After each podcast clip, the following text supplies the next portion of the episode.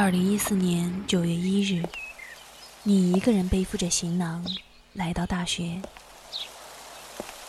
打开宿舍门的一瞬间，觉得宿舍小小的，有一点拥挤。等大家把东西填满之后，反而又觉得不拥挤了。在大学四年当中，你收获了很多。VOC 广播电台，在未来的日子将会陪你收获更多。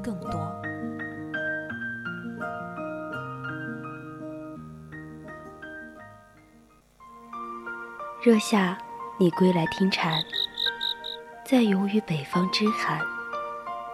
沿途不枉为少年，终有个结局美满。冬去春来。听过鸟语，闻过花香。我希望把所有美好的事物纯真的走完，把疲乏往期装进朴质的长街。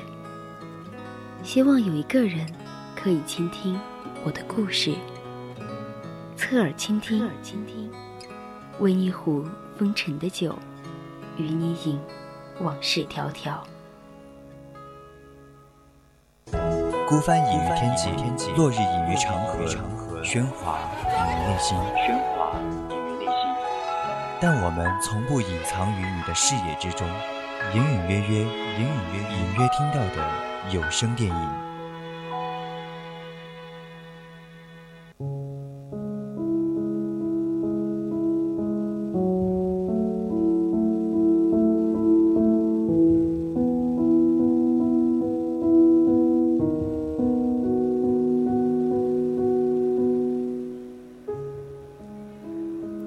轴百态人生，亲爱的听众朋友们，晚上好，这里是 FM 一零零四川宜宾学院 VOC 广播电台。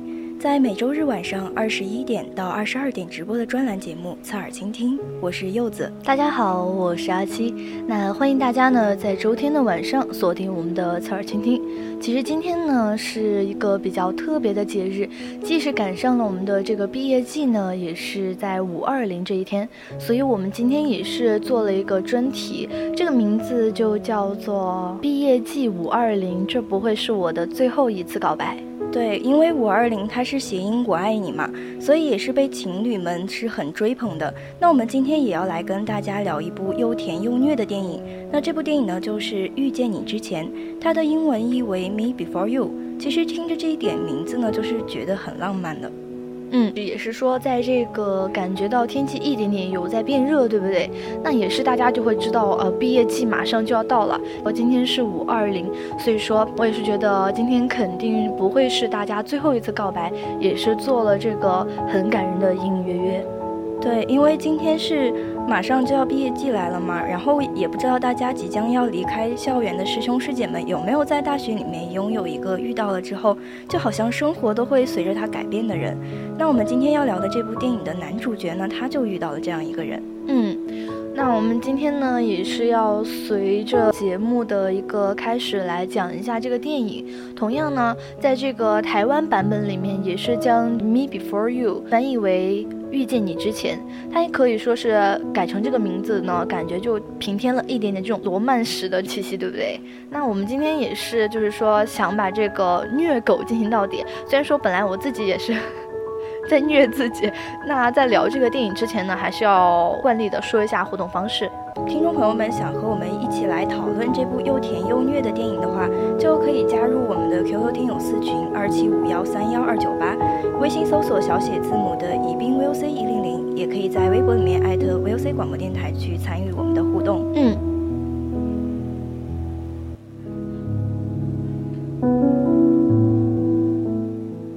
样呢，非常建议大家可以在这个荔枝或者是蜻蜓的公屏上，那我们就会看到大家的消息。然后，如果你们有一些很好看的电影推荐呢，都可以艾特我们，我们就可以很及时的看到。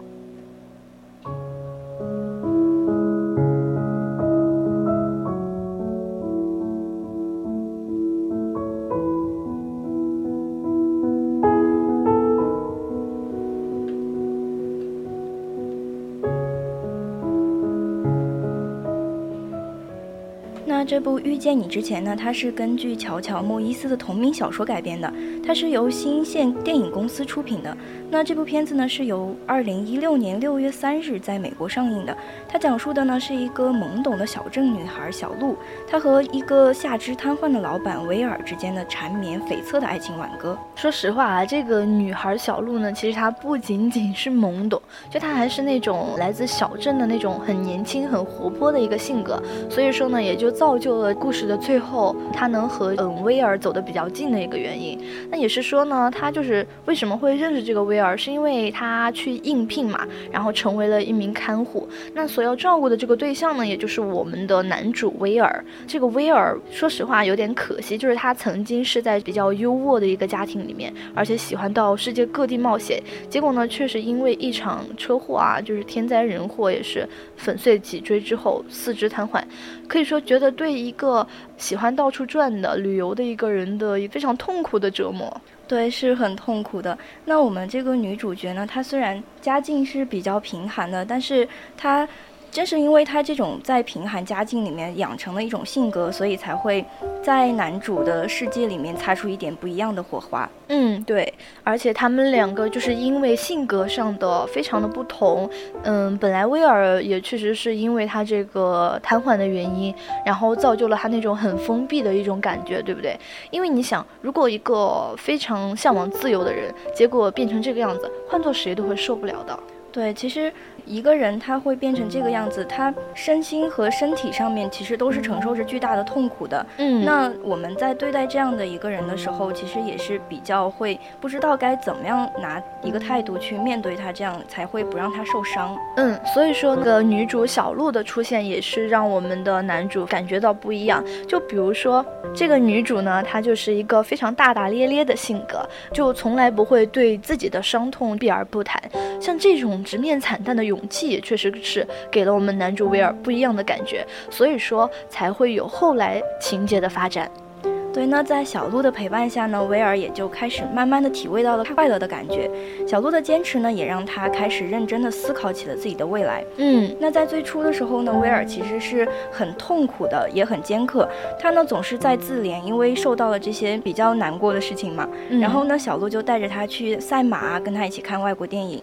深夜的时候就陪在他身边，就终于把他从自己的一种封闭的壳里面拽了出来。嗯，我觉得他如果形成这种很封闭的。壳的话呢，是完全可以理解的，对不对？但是人呢，总是要向前看的嘛。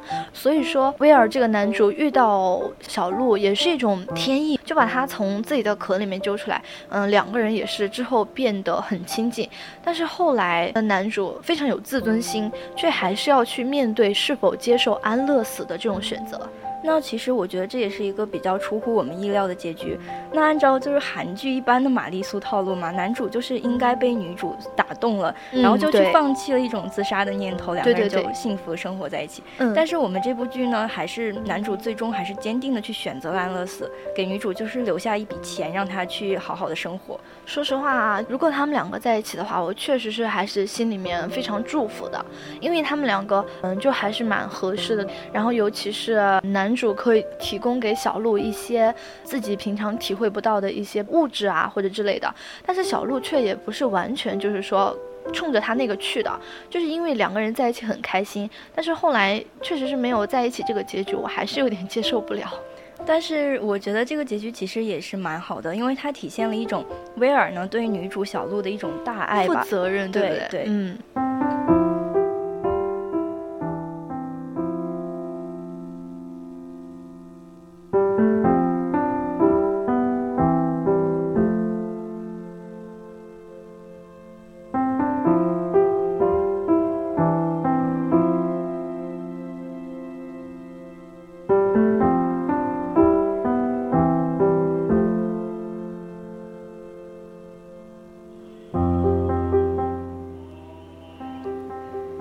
前面其实说到呢，这个部电影是有着比较相当严重的玛丽苏倾向，但是出于一种帅哥美女还有英伦风景，那我其实觉得这部电影其实并不让人感到反感。嗯，而且它的这个风景啊，确实是非常值得我们去看的。就是很多的电影，我们可以抛开剧情不说，或者是主角不说，它很多采景，我觉得真的是非常让人很向往的一个地方。那这个电影也是根据一个原著故事改编的。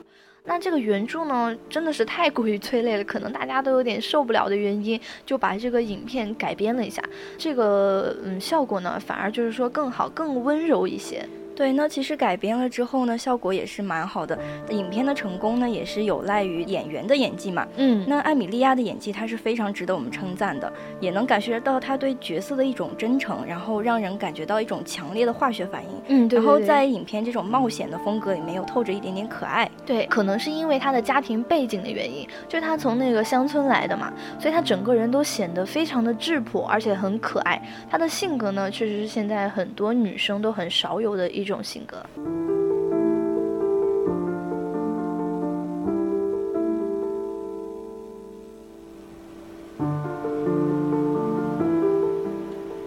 那这部影片呢，其实在改编原著的时候也是改编的蛮成功的，所以呢，它就一度高居在豆瓣热门电影的榜首。虽然它剧情有一些俗套呢，却是很容易把人打动的，因为它是好像描写了一种现实版的灰姑娘的故事嘛。但是比较残忍的是，这个王子却是全身都瘫痪。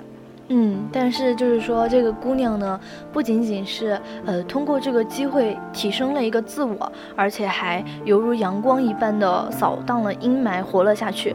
对于这个影片的结尾来说，就是说确实会觉得这个结尾啊太过残酷又很催泪，所以说这个也是嗯，可能是让我们大家去努力的追求自己真爱的一个凭借吧。对，但是对于真爱来说呢，可能就是。放弃一些东西才是对真爱最好的理解。那这种电影就是让我想到法国版的《触不可及》，其实又有点像的。嗯，那后版的这个《触不可及》，它是改编自一个真人故事的。其实这两个故事想表现一种很积极的人生态度。遇见你之前的威尔呢，没有挣扎活下去的勇气，但是他的病情啊，确实是要比这个《触不可及》中的菲利普严重很多。自己苦不说，而且他就是不想带给他爱的人更多痛。苦，所以说也是后来有了一个他选择了安乐死这样一个结局。那其实是还是理智战胜了感情嘛。嗯，这两部片子都是富有白人的一种知恩图报的，其实也是有在美化白人了。当然不是让他们去好吃懒做，而是给他们打开一种更有希望的一种门吧。嗯，而且也是说遇见你之前也是升华了我们很庸俗的这些爱情的论调。就比如说，嗯，我们都看过很多的爱情电影，都是那种，嗯，比如说双方里面有一方是那种。嗯，很苦很累的，然后结果两个人还在一起的那种战胜，就是真爱战胜一切的那种套路。这个电影不仅仅是讲了真爱，也讲了一种遇见，也讲了一种自尊方面的事情。对，那我其实觉得他这部电影探讨的主题呢，更多的是一种爱里面的尊重和人性吧。嗯，那我小的时候就会觉得爱呢，就一定要结婚生子，然后圆满的生活在一起，这才是正确的。但是我越长大越觉得，哪怕就是最后没有能够在一起。那爱过就促成了痕迹，本身就不会去后悔了。嗯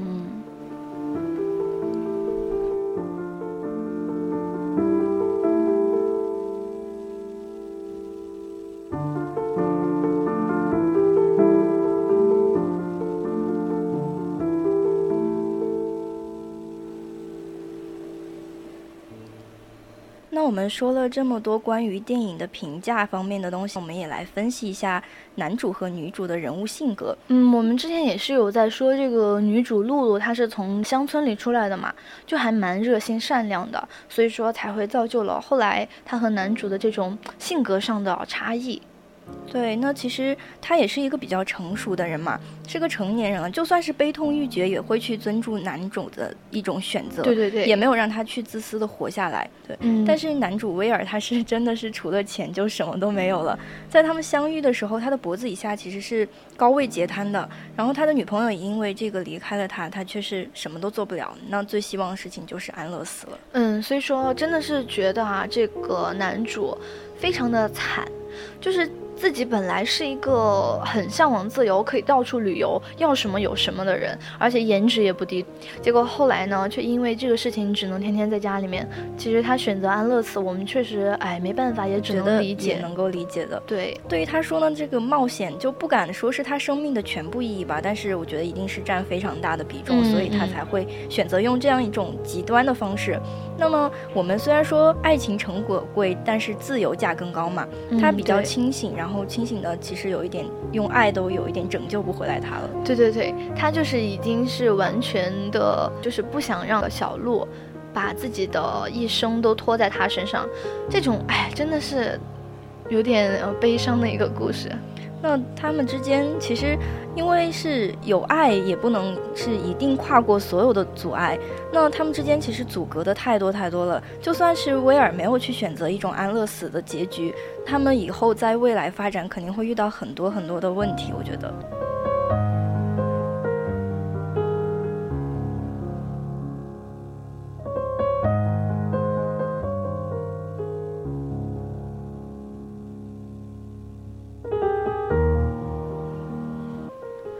就是你刚刚说的，其实为什么这个威尔会选择安乐死呢？也是因为这个爱啊，真的是有一点无力。那个男主觉得自己可能是，如果真的爱他的话，就应该放手让他走，对不对？对，因为嗯，我们一些爱可能会在。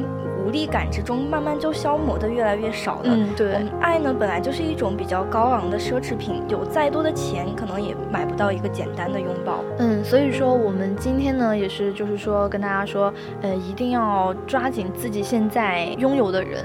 而且如果说这一次告白不成功的话，我们还会有下一次告白。对，就说毕业季其实不是一个分手的节点嘛。就算我们毕业了，还是可以去保持一种良好的关系。就是有遇到喜欢的人，一定要。就去，不要留下遗憾，追到最好，追不到也不遗憾嘛。对对对。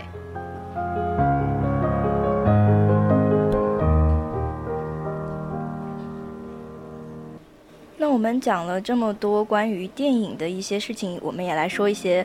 这些电影之后的一些有趣的东西。嗯，其实这个女主呢，艾米莉亚和这个男主查理斯啊，都出演过《权力的游戏》，但是在电视剧里面，两个人并没有一场对手戏。虽然没有一场对手戏，但是我觉得他们演的时候还是配合的很默契的，就是真的有一种代入感，把你带入到那种，而且他们的眼神啊，或者是表情、神态都非常的到位。对，那也是比较专业的演技，所以在这个片子上映了一周以后呢，原著它在今日美国的畅销书榜，它的位置是从一百四十一位上升到了第三位，可见是电影对这部书的影响还是非常大的。嗯，其实有很多的这个电影都是根据原本的书去改编的，有人可能会说这个小说呢，嗯，比电影好，但是有人就会觉得说电影把小说里面的东西活化了，所以说这个也是一个为什么会把书拍成电影的。一个原因，我觉得其实有很多小说可能在纸上，大家都是全靠想象，对不对？对。但是拍出来的感觉，嗯，演员带给你的感觉又是完全不一样的。我觉得呢，把小说去拍成电影，其实是对我们内心世界的一个再刻画。对。因为我们在看小说的时候，可能脑海里面会有很多的画面，但是画面有时候就会是不太连贯的。嗯嗯。那那个电影呢，就帮助我们去把这些画面连贯，然后形成一个完整的故事。嗯。那说到这个电影，可以帮。帮助我们去刻画这种这些场景呢，确实也是有这个，比如说海报里面这个男女主人公相拥的画面呢，就是来自影片中婚礼的这种场景。但是这个海报上女主的裙子颜色却改变了，头上的花呢也被 PS 去掉了。对，那其实还有一件比较有意思的事情呢，就是我们的女主她是因为要去带入到这个情绪里面嘛，嗯，然后就是想要故事变得更真实一点，她就让这个男主去为这个角色进行了一个腿部的脱毛。可以说演员们为了电影也是拼了，付出了自己的一些，不管是小的还是大的一些精力，对不对？对，嗯，那现在这种敬业精神其实也是我们比较提倡的嘛。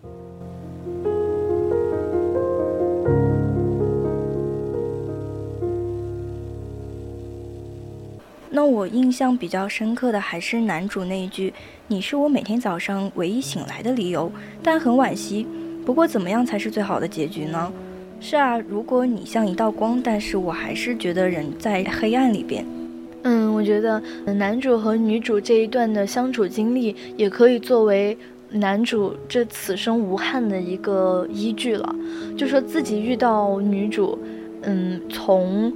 之前的那种状态到后来改变的现在这种状态，确实是也是在人间已经是没有遗憾了。对，嗯，到现在呢，我们今天的隐隐约约到这里可能就要结束了。那在最后呢，也祝即将毕业的小伙伴们遇到自己的一道光。那下个周日我们再侧耳倾听，不见不散。嗯，再见。